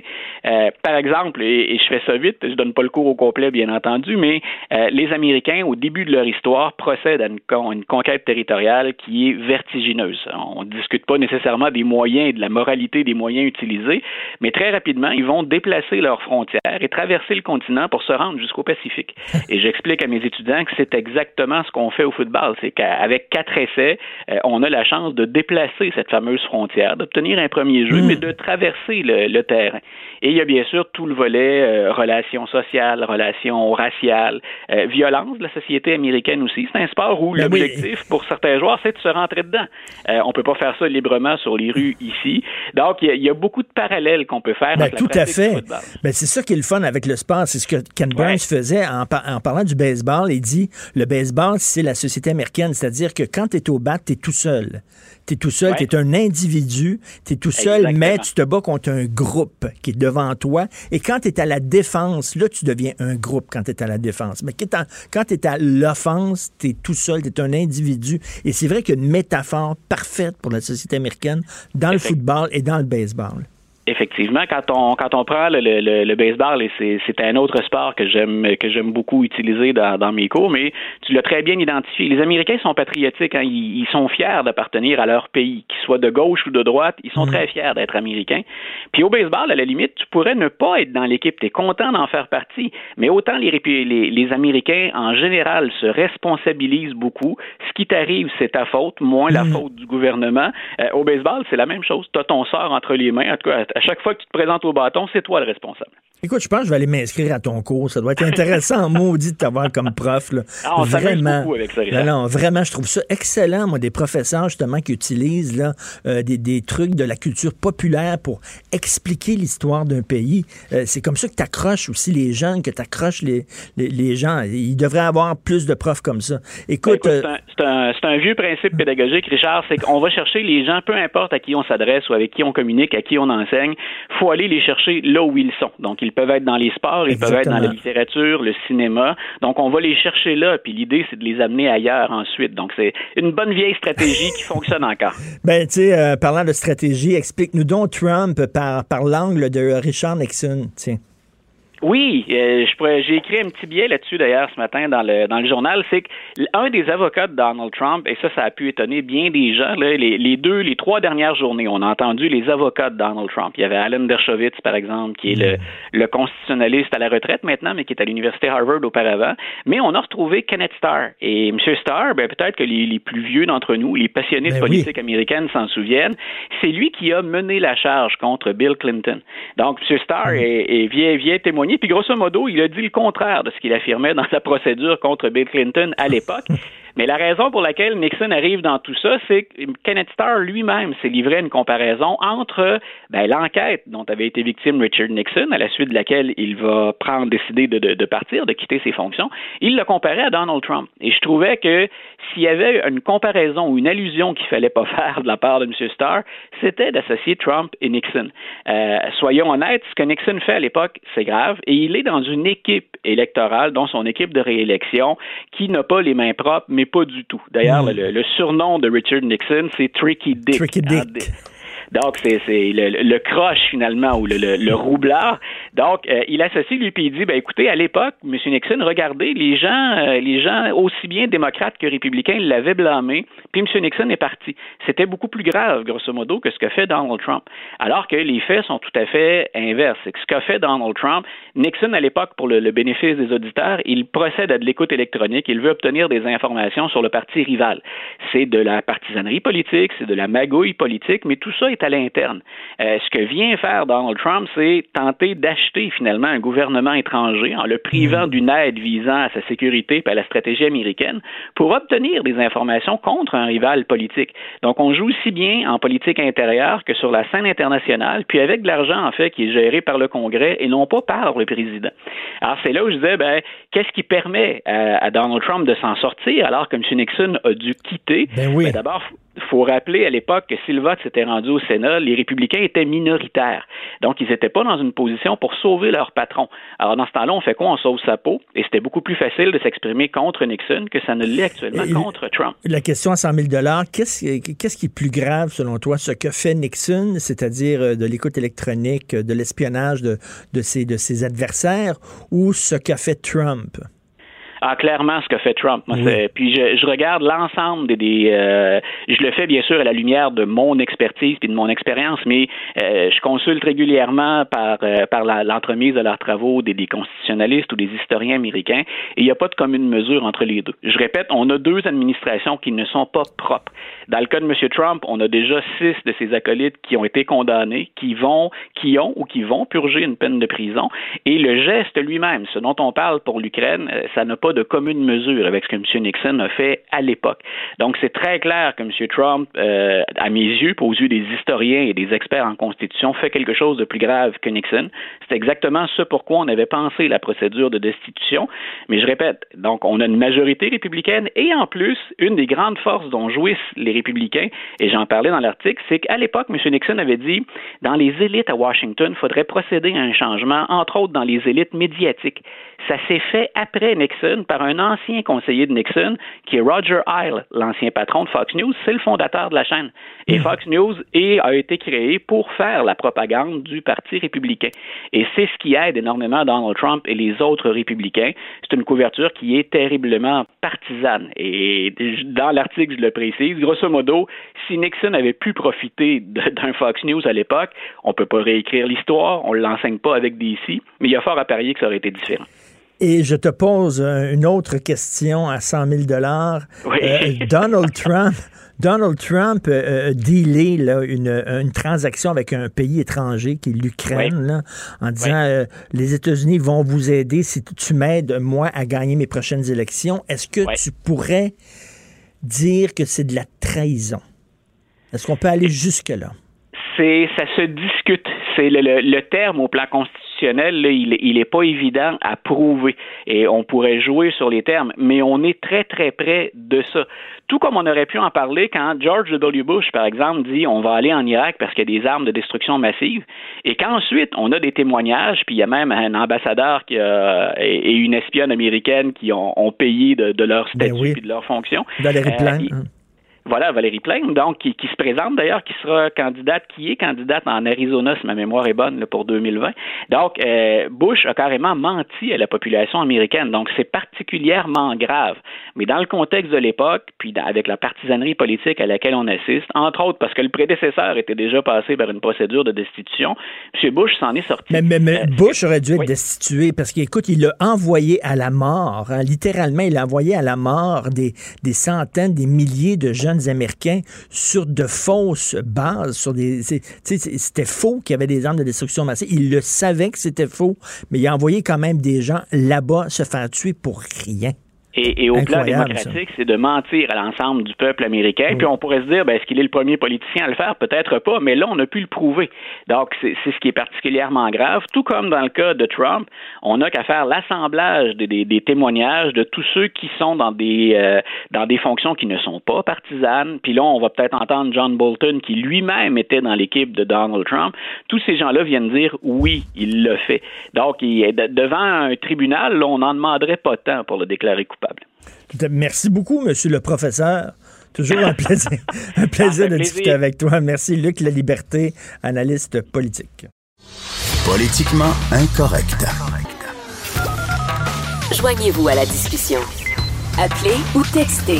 187 Cube Radio. 1877 827 2346. Vous le savez, chaque mercredi, j'ai le bonheur et le plaisir de discuter avec mon ami, le politologue Christian Dufour, qui est là. Salut, Christian. Bonjour, Richard. Écoute, il faut. La FFQ a-t-elle encore sa raison d'être? Indépendamment, selon moi, de Gabriel Bouchard, est-ce qu'on a encore besoin d'une fédération des femmes du Québec?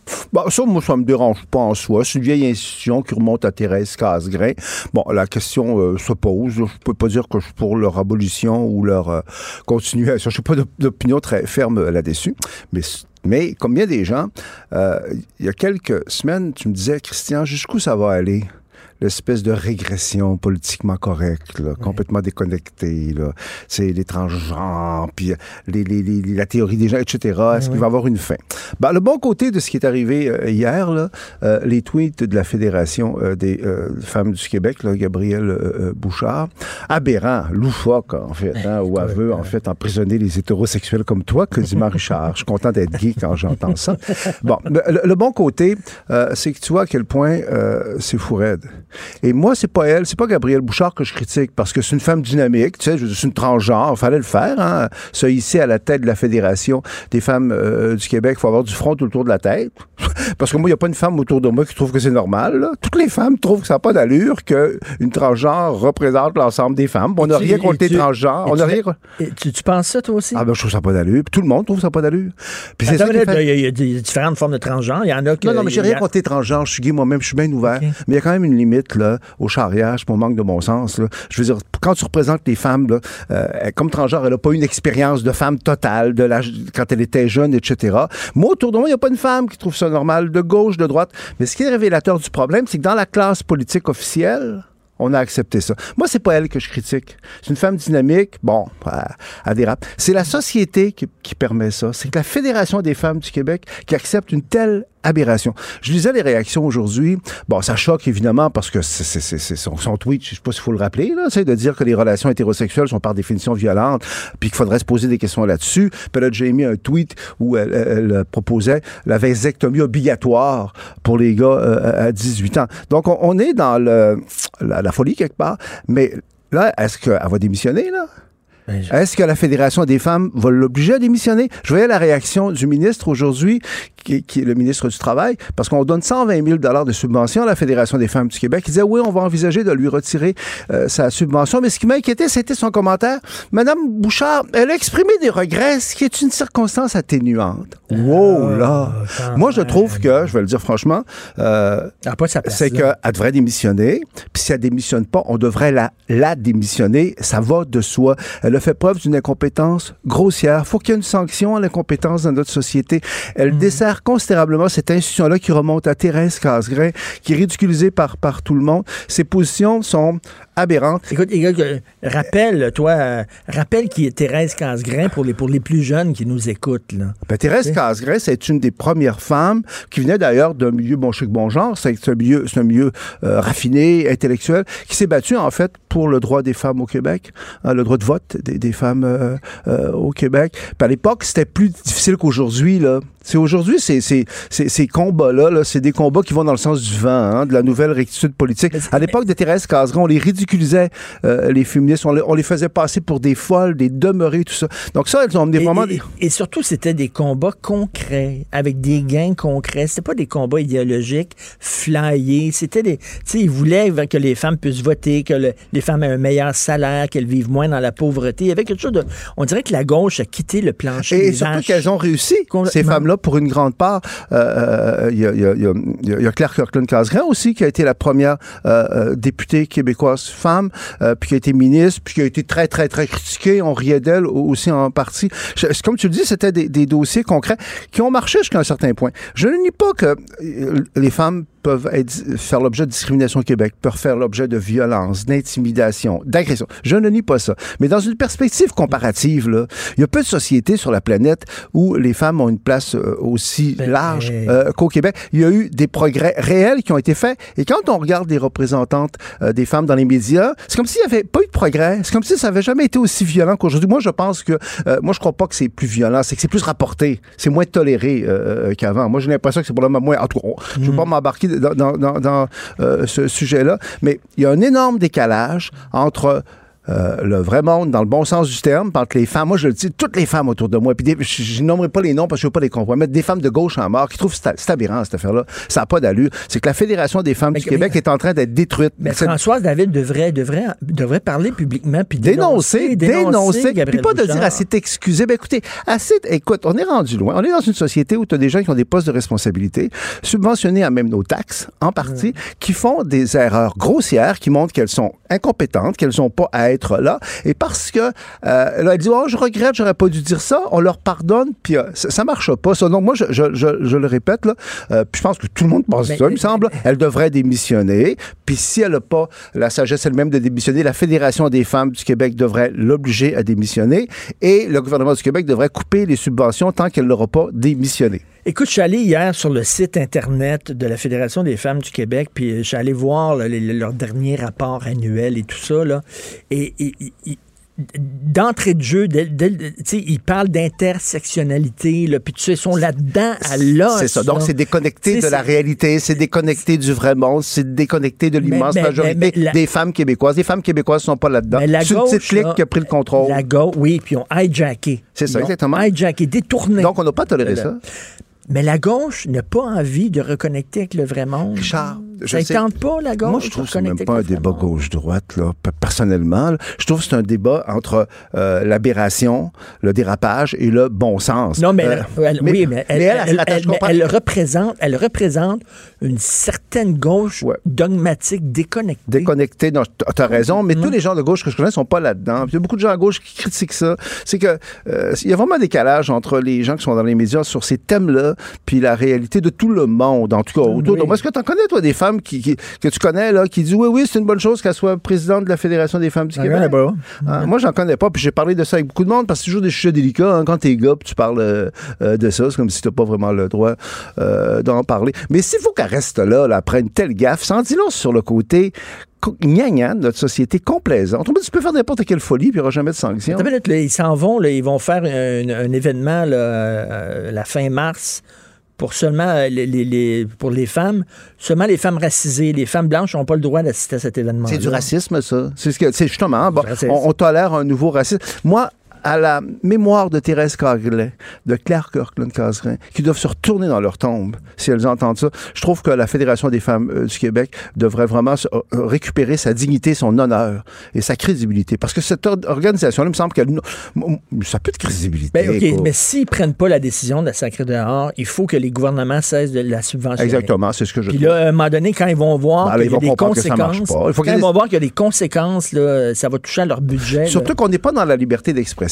Rappelons qu'on est dans... euh, la Fédération des femmes du Québec a dit que les relations hétérosexuelles, dans leur intimité, étaient intrinsèquement violente. On est rendu loin. Puis oublions, puis rappelons qu'elle a dit que on devrait imposer euh, la vasectomie, donc euh, obliger tous les jeunes hommes là, à subir une opération pour les rendre stériles. On devrait imposer la vasectomie à 18 ans. Ça, c'est comme les gens qui trouvent que la Terre est plate. Tu comprends-tu là? Que, que, que les attentats du 11 septembre 2001, ça a été causé par, par je sais pas trop quoi. On est dans le délire. Donc, c'est pas suffisant pour dire, madame, félicitations pour votre contribution. Vous étiez bien énergique, bien, bien mais dynamique. Toutes ces théories délirantes, ah. là, sont enseignées dans les universités euh, par des professeurs sérieux. Oh, mais à ce point-là, je suis pas sûr, le prêtre Richard. Je suis pas sûr. Non, pas, pas, dire, pas dire de, de, stériliser les hommes à 18 ans, là, mais, mais la, théorie du genre, puis l'intersectionnalité. Ben, c'est vrai, et moi, je suis très critique de ça, mais ça, je pourrais dire, bon, écoute, chacun a le droit à son, son opinion. Euh, moi, je trouve qu'il y a des abus. Mais là, c'est ça le bon côté de l'affaire. ça me rappelle notre conversation d'il y a deux, trois semaines où tu étais très découragé, puis je te disais, écoute, la nature humaine peut être incomplète incommensurablement bête. Bon, il n'y a, peut-être pas de limite, mais là, il y en a une limite. Moi, j'ai l'impression que je trouve que là, il y a une limite, c'est évident. Là. Tout le monde a été renversé par ça et j'espère qu'il va y avoir une sanction. C'est ça. Mais au Québec, on a de Il n'y en aura pas. Il n'y a jamais personne d'imputable au Québec. Il y a jamais je désespère, moi. J'espère. En tout cas, j'espère que Il me semble que dans ce cas-là. Il a perdu sa job récemment au Québec pour, une gaffe? Ben, des trucs sexuels plus. Des agressions sexuelles, les gens sont peut-être sont plus dégommés. mais, mais, dans, ce. Ben, regarde, euh, OK, ah, les deux poids, deux mesures. Mettons, Gilles Parent, tu sais, euh, dans la radio de Québec, là, tu sais, bon, que j'aimais bien, moi, Jules Parent, c'était le meilleur de la radio populaire à Québec, bon, qui a, perdu son, son travail parce qu'il avait été accusé, en fait, de harcèlement sexuel dans son, dans son milieu de travail, des, choses comme ça. Bon, il a payé le prix, puis moi, je pleure pas là-dessus, puis lui-même, d'ailleurs, l'a admis. Bon, il y a cette sanction. Ben, il y aurait-il moyen que de l'autre bord, il y a des sanctions aussi quand les gens dérapent à ce point-là? Ben c'est pas, c'est ça que je trouve, moi. Ben mais, moi, je désespère pas. Il me, semble que euh, le gouvernement euh, va y penser plus sérieusement, en tout cas. Que, en tout cas, quel, quel, quel gaffe. Et que tu veux parler de financement des partis politiques?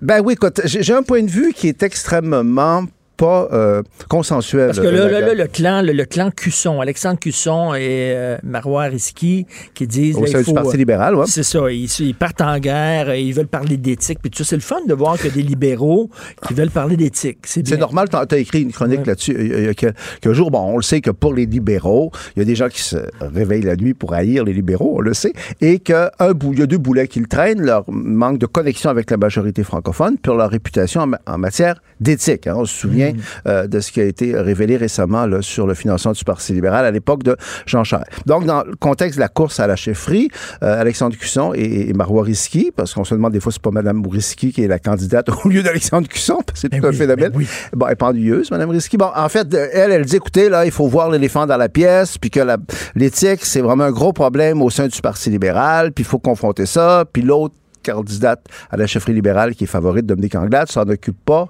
assez. On a l'impression que ces deux-là ne s'aiment pas beaucoup entre moi et moi, Marois, Risky et Dominique Donc, ça, c'est dans la dynamique québécoise. Toi-même, tu écrit là-dessus. C'est épouvantable. C'est de la corruption. Faut... Moi, j'ai déterré, mon cher, un texte que j'avais écrit à l'époque où j'étais chroniqueur du Journal de Montréal. Ça fait longtemps parce que j'ai arrêté il y a cinq ans. Euh, le titre, c'était Tous pourris sauf Amir. Évidemment, c'était notre Amir Kadir. C'était à l'époque où il y avait eu un, espèce de scandale sur les prête-noms pour le, financement des partis, euh, où on disait les libéraux, évidemment, ont joué beaucoup ce jeu-là c'est vrai, parce que plus que les autres partis. Bon. Mais le PQ aussi a joué ce jeu-là. Et à l'époque, on avait euh, découvert que même la DQ, euh, Avait, joué, ce jeu-là et on, prenait prétexte de ça pour essayer de salir Mario Dumont, pour qui, pour qui j'ai un énorme respect. Et ce qui m'avait incité à sortir là-dedans, tous Paris, tous pourris, sauf famille. On voulait dire, tout le monde est pourri. Et moi, euh, mon diagnostic, je sais que ce sera pas populaire, c'est que notre, nos législations sur le financement des partis politiques sont totalement irréalistes. On a sombré dans l'angélisme total. À partir de la contribution de René Lévesque, hein, ceux qui sont plus vieux se souviennent qu'une des grosses contributions euh, du PQ de René Lévesque, ça avait été d'assainir le financement des partis politiques parce que c'était honteux avant. Mais là, on est allé à l'autre extrême, où là, les contributions qui sont permises de la part des citoyens sont minimes. Je ne sais plus quel, montant c'est.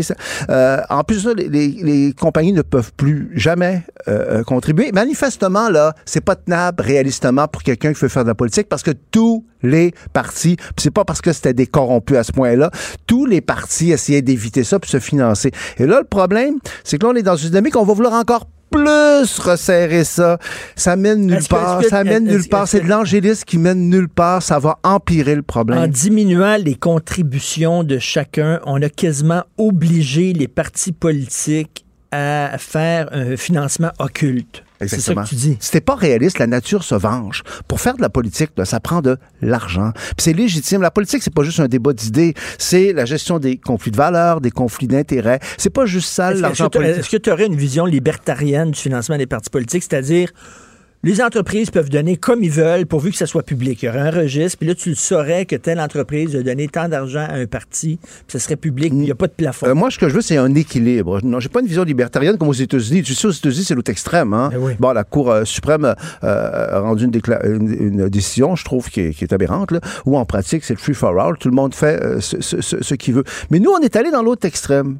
L'extrême puriste angélique. Moi, ce que j'aimerais, c'est qu'on augmente le niveau des contributions que les citoyens peuvent euh, apporter aux, aux partis euh, politiques, puis qu'en plus, qu'on permette aux compagnies de contribuer, en qu'on envisage de permettre aux compagnies de contribuer, mais avec des limites, avec une limites. transparence, mais qu'on soit plus dans le réel. Parce que ce que j'aime pas, c'est que moi, des fois, je reçois des courriels disant Ah, tout le monde est corrompu au Québec, on est rendu comme le Bangladesh, c'est donc épouvantable. Ça me semble être très excessif. Donc, l'angélisme, et je sais que je suis à contre-courant, puis je sais bien qu'il n'y a pas Mais- un- mais- mais- c'est dur pour un personnage politique actuellement de dire ça. Mais moi, je le crois profondément que notre législation sur le financement des partis politiques, elle est mauvaise parce qu'elle est trop angélique, elle n'est pas réaliste. Et un moment, le mieux est l'ennemi du bien. Exactement, exactement. Quand tu veux être super angélique, là, on a créé des monstres de, de financement occulte et tout ça, mais tu avoueras quand même, t'avoueras quand même que, euh, OK, ils ont tout fait ça, ils ont tout pigé dans le plat de bonbons, mais du côté des libéraux, c'est Ah une, je pas- machine. je ne nie pas non, ça. mais c'est une machine à faire de l'argent. Les libéraux, on dirait qu'ils pensaient du matin au soir puis du soir au matin à faire de l'argent. C'est sûr que les libéraux ont plus joué ce jeu-là, en ont plus euh, profité. Ils ont été plus longtemps au pouvoir aussi. Mais je rappellerai, tous pourris sauf Amir Kadir, que quand un système fait en sorte que tout le monde est pourri sauf no- notre bon Amir Kadir, qui, qui était la pureté humaine, il y a un problème, là. C'est un, puis c'est un cercle vicieux. Plus tu, parce que quand il y a un scandale, c'est quoi la réaction des gens? Spontanément, on va resserrer les normes. Oui. hein? Donc, plus tu resserres, parce que le réel est là, là, plus tu resserres, plus tous pourris sauf Amir. C'est vrai. Écoute, je veux t'entendre avant, avant qu'on parte. Les libérations conditionnelles. Ah. Attends, mais le, le gars, il était en semi-liberté. Premièrement, c'est quoi une semi-liberté? lui, là, on disait, si jamais tu as une relation avec une femme, il faut que tu nous appelles pour nous le dire. Écoute, il faut tu sais, angélique. Tu parlais d'angélisme. Ben, exactement, ouais, c'est ça, Penses-tu vraiment que le gars va appeler en disant, là, je m'en vais voir une prostituée. là? C'est-tu correct, ça, là? là? Voyons.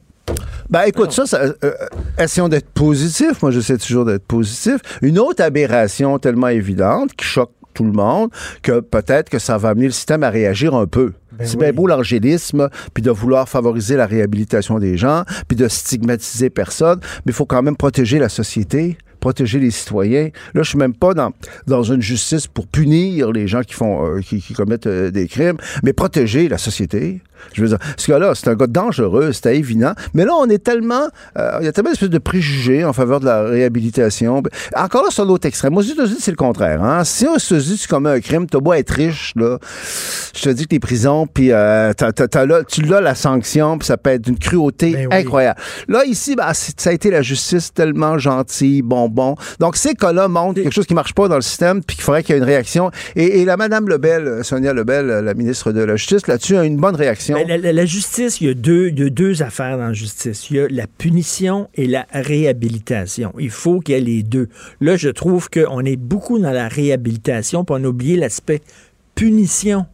Ben, je- qu'il y je- une punition Je, suis d'accord avec toi, mais moi, ce que j'ajouterais, c'est qu'il y a l'aspect aussi une, une sanction là, pour quelqu'un qui a commis euh, un, crime.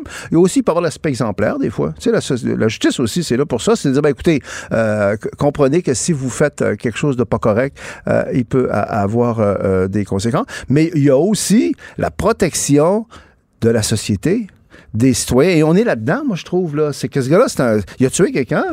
C'est bien beau. Puis euh, il y a de responsabilité des pouvoirs publics. Ça aurait pu être évité, ce truc-là, parce que il a récidivé, on le savait. Donc, on est dans l'aspect, je dirais, le plus élémentaire de la justice. C'est de protéger les citoyens contre les bandits, puis contre les criminels, puis contre les malades. Je veux dire, quand le système de, de justice fait plus ça, il y a un vrai problème. Donc, encore là, en tout cas, moi, je trouve que ça, ça a choqué. Ce sont des choses, cette semaine, cet élément-là, pas, je sais que c'est des dossiers différents, tu vas me dire, là, parce que Mme Gabrielle Bouchard a tué personne, là, mais reste que ce sont des aberrations dans l'ordre et qui peuvent amener une réaction de bon sens. Et comme je te dis, moi, je, respecte les libertariens, mais je suis pas un libertarien, puis je veux pas qu'on qu'on ait une justice à, à l'américaine. Mais tu moyen d'avoir un équilibre un peu québécois là-dedans? Les travailleuses sexuelles ils sont obligés, étant donné que ben, c'est illégal, ils sont obligés de se cacher, faire ça dans des motels, etc. Est-ce qu'on devrait encadrer cette industrie-là en disant, regarde, elle va toujours exister. Depuis que le monde est monde, il y a des gens qui euh, monnaient leurs services sexuels. Bon, y a-t-il une façon de le faire où on peut protéger ces gens-là, de le faire de façon correcte? Tu... T'as, as, des beaux sujets cette semaine. un autre domaine où l'angélisme, la morale, peut aboutir à des résultats aberrant. Eh oui. Bon, en ce domaine-là, je sais bien que euh, les prostituées, dans, dans, dans, dans, la majorité des cas, ce sont des femmes exploitées, etc. Mais il reste que c'est pas dans tous les cas faut le rappeler euh, quand même. C'est vrai qu'il y, y, a des, des filles qui le font euh, de façon involontaire, ouais. sont obligées, se font battre par des pimps, puis tout ça, c'est sûr, c'est épouvantable, mais il y a des filles qui décident de faire ça. C'est ça, et, et il y a la nature et humaine. visiblement le cas de cette jeune fille. Là. Exactement, et il y a la nature humaine, hein? Euh, tu sais, la réingénierie de la nature humaine, là, ouais. bonne chance, là, c'est ouais. bien beau, là. Moi, je pense que la prostitution, c'est une réalité de la vie, et, et, et l'angélisme là-dedans, ça se retourne contre les prostituées. Et même, d'ailleurs, les prostituées vont dire, on est moins protégés parce que les gens ont Moi, là-dessus, oui. je voudrais euh, qu'on euh, accepte une réalité euh, de simplement criminaliser ça. Parce que c'est ça la tentation. La tentation, on est dans une, dans une, euh, une époque où on veut moraliser tout. C'est toujours la moralisation, puis le bien, le bien. Bon, c'est facile de dire, ah, la prostitution, vous voulez pas quand même, vous voulez pas encourager ça? Je veux dire, c'est indigne mais, pour mais, le prostitué. Bon, est-ce qu'à partir du moment donné, ça marche? Je suis tellement sur la même page que toi dans le fond, tout, de, tout ce dont on parle, c'est accepter donc l'imperfection de l'être ah, humain. Ouais, c'est ça. Tous les régimes de terreur comme Pol Pot, ça, ils ont voulu avoir accouché, réingénierie de l'être humain et avoir un être humain pur. Acceptez donc l'imperfection de l'être humain. Bon, on s'entend totalement. Et c'est très dangereux ça. de vouloir un être humain pur. Ben oui. Parce que c'est la base aux pires dictatures, aux pires horreurs. Parce que l'être humain, puis Dieu soit loué, on n'est pas pur. Oui. sais, on est sale parfois, oui. on fait des erreurs oui. parfois. Mais quand tu es comme Gabriel Bouchard, puis tu fais ce type d'erreur-là, ben là, il faudrait qu'il y ait des... Le bon sens et l'équilibre. Moi, j'ai toujours trouvé qu'une des forces du, du Québec, c'est un certain bon sens. Si on se compare avec d'autres sociétés, on n'a euh, pas parlé de, de, de du film là, Les Misérables français, puis euh, ah ben, écoute, par rapport à Antigone, on en parlera. J'ai vu ces deux films-là qui m'ont beaucoup frappé. Sur le plan québécois, tu as Antigone, puis en plus, euh, sur le plan français, tu Les Misérables, qui traite d'un sujet qui présente des analogies. Mon Dieu, je suis content de vivre au Québec. Ah, écoute, en France, là, des fois, j'avais le fantasme. Des fois, je, je, parle à ma blonde, puis on, on va aller s'établir en France. Mais tu regardes le, le climat social. Ah non. Il y a un côté, peu, il y a un côté inquiétant pour la France, je trouve beaucoup. Nous, nous, on a des problèmes aussi euh, avec euh, le, le, le problème de l'immigration parfois. Mais quand tu vois ces deux films-là qui sont très bons, là, Antigone, c'est le film québécois, Les Misérables, c'est le film français. Les deux sont très bons, puis sont, mais... sont pas noirs et blancs. Et que tu vois que euh, je suis content d'être au Québec, c'est moins euh, fucké au Québec là-dessus. Mais là. merci. T'es mon, es, es mon jus d'orange hebdomadaire. Ah, parce moi, que moi, moi j'ai tendance des fois à être très pessimiste et tout ça. Et quand, quand, quand je suis avec toi, tu me tu me crains. Ah, ben c'est un beau compliment. Je te remercie beaucoup. T'es mon jus d'orange, t'es ma vitamine C. Merci beaucoup. Salut, Jean. Christian Dufault. Salut, euh, Jonathan. Euh, avant, tu disais ça de moi. Toi, t'es mon jus de légumes. Quand on travaillait ensemble, tu disais ça, là, que je te faisais voir le beau côté des choses. D'ailleurs, parlant de tes fantasmes avec Sophie, tu disais à l'époque ton fantasme, c'était de déménager à Québec, pas à Paris. Là. Oui, mais sais, branche-toi maintenant, là. Comment ça va? Euh, ça va, ça va, ça va. Écoute, euh, c'est sûr, c'est incontournable. Tu vas, tu vas parler de Gabriel. Ouais, ben tu sais, j'ai demandé sa tête hier, là. Plusieurs l'ont ben fait oui, également. Ben oui. euh, je, je, suis, je suis surpris que ce matin, 9h55, Gabriel Bouchard soit encore en poste. Ben oui. J'ai écouté hier, elle ajoute euh, ses, ses, excuses là, avec le caqueba. Là, mais le problème de, de Mme Bouchard, c'est que c'est une récidiviste.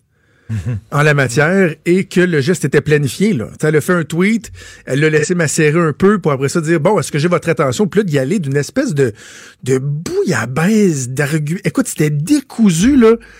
Je me souviens plus qui j'ai entendu dire ça ce matin, là, mais si elle avait fait ce tweet-là à 11h le soir, on aurait tout dit baba, il avait faculté ben oui. affaiblie. Là. Ben oui. Mais tu sais, il était 10h le matin, là, donc c'était pas le cas. Bref, il y a, y, a, y a, un débat à voir autour euh, de ça. Euh, j'ai hâte de voir ce que le CA va faire avec ça. Puis tu as vu que le ministre Jean Boulet a questionné le financement ben oui. euh, la enfin. fédération. Mais, mais tu sais c'est un terrain glissant, par exemple. Hein? Je sais pas ce que tu en penses, là, parce que si le gouvernement vraiment veut faire une réflexion en ce sens-là, doit expliquer qu'il veut revoir si la Fédération des femmes du Québec répond à, certains critères bien établis pour justifier une subvention gouvernementale et non pas juste dire on n'aime pas ce qu'ils ont dit, hmm. donc on va arrêter de les financer. Comment ce que je veux dire? Il y a quand même un terrain glissant. Oui, tout à fait. C'est censé être un organisme quand même indépendant. Le gouvernement n'a pas à dire Ah, j'aime pas vos positions politiques, je vous finance plus. Sauf qu'ils peuvent quand même dire Écoute, elle, elle, est incompétente. Il faut quand même reconnaître ben que ces, ces organismes-là doivent être dirigés par des gens qui sont compétents. Est-ce que le gouvernement peut exiger un, conseil d'administration de, changer sa tête dirigeante euh, à défaut de quoi? Euh, moi, je pense que hmm. oui. Je pense que oui. Euh, également avec Steve Fortin, que, à qui tu parles régulièrement, on va avoir un bon débat parce que, ben oui, parce qu'il m'interpelle directement ce matin. Il n'a pas aimé ma chronique dans le journal et euh, il a publié un blog. Euh, il a, sur quoi? Sur euh, la, la, victimite aiguë au Québec. Oui, oui, oui, oui, oui, oui, oui. Comme péter une petite coche. bon, les souverainistes, évidemment, ils se sont sentis attaqués, ben, avec raison. ton, ton, ton, ton, ton jupon de Québec a dépassé. De Québec, qu'est-ce que ça veut dire? Il y a beaucoup de gens à Québec qui, qui, pensent effectivement, euh, comme toi, que le Québec euh, euh, joue à la victime tout le temps. Que... Ben, c'est, et, c'est ça que j'ai hâte de parler avec Steve, parce que dans sa réplique, il, il aborde pas l'angle principal de mon texte. C'est que je suis tanné que chaque occasion serve à ramener des, des vieux principes pour les souverainistes. Là, Meghan puis euh, Harry euh, veulent s'en venir au Canada. Tout le monde s'entend pour dire qu'on n'a pas à payer pour leur sécurité. Fine. Tout le monde est d'accord avec ça. Mais les souverainistes disent Oh, ça rappelle l'impérialisme, le colonialisme, on n'a pas signé la Constitution, puis gang de parasites, puis on est un pays. Ah, Peter McKay parle pas l'anglais, parle pas le français. Ah, ça, c'est le signe du rejet du Canada anglais envers le Québec. Non, non. Ça démontre qu'il n'y a pas de candidature de qualité qui veulent aller au Parti conservateur ou souvent même dans, tout, tout parti de nos jours, puis que ce gars-là n'a pas fait les efforts, on peut le juger lui. Mais tu sais, de toujours essayer de. c'est vraiment de dire à chaque fois qu'il y a une, petite poigne, là, oh, oh, oh, on va essayer de tirer là-dessus, la fleur, on va essayer de la faire pousser en tirant dessus. Là. C'est ça que je suis tanné. Je dis pas que la Constitution, hmm. tout est beau, je dis pas que tout est au beau fixe au Canada. Arrêtez d'essayer de trouver n'importe quel motif pour tout le temps ramener vos, vos vieilles rengaines. Vous n'irez pas chercher le monde avec ça. Christian? Ben moi, je suis bien d'accord avec Jonathan là-dessus. C'est une tentation au Québec de jouer à la victime qui est indigne de ah. notre euh, société. Et dans le cas, en fait, euh, euh, du prochain chef conservateur et peut-être prochain premier ministre qui parle pas français, moi, je me dis qu'il faut exiger le plus possible qu'il parle français. C'est ah important pour le Canada. Mais je te suis, c'est très vrai, ça. C'est indigne de notre société. On a de l'argent, on est libre, on est privilégié, mais Sinon, on t'entend de jouer la victime. Hein? Hmm. Puis on dirait que tout le, monde, tout le monde, il passe tôt ou tard. ah, Christian, Christian, hein? tu es non seulement mon jus d'orange, mais tu es mon mimosa. Je mets même des bulles dans le verre. Tu es mon mimosa, Christian. On t'écoute avec euh, Maude. Merci à Sébastien, merci à Maxime à la console, l'homme à la voix testiculaire. On se reparle demain à 8 h du matin. À 8 h du matin. Voici une excellente journée politiquement incorrecte. Cette émission est maintenant disponible en podcast. Rendez-vous dans la section balado de l'application ou du site cube.radio pour une écoute sur mesure en tout temps. Cube Radio, autrement dit. Et maintenant, autrement écouté.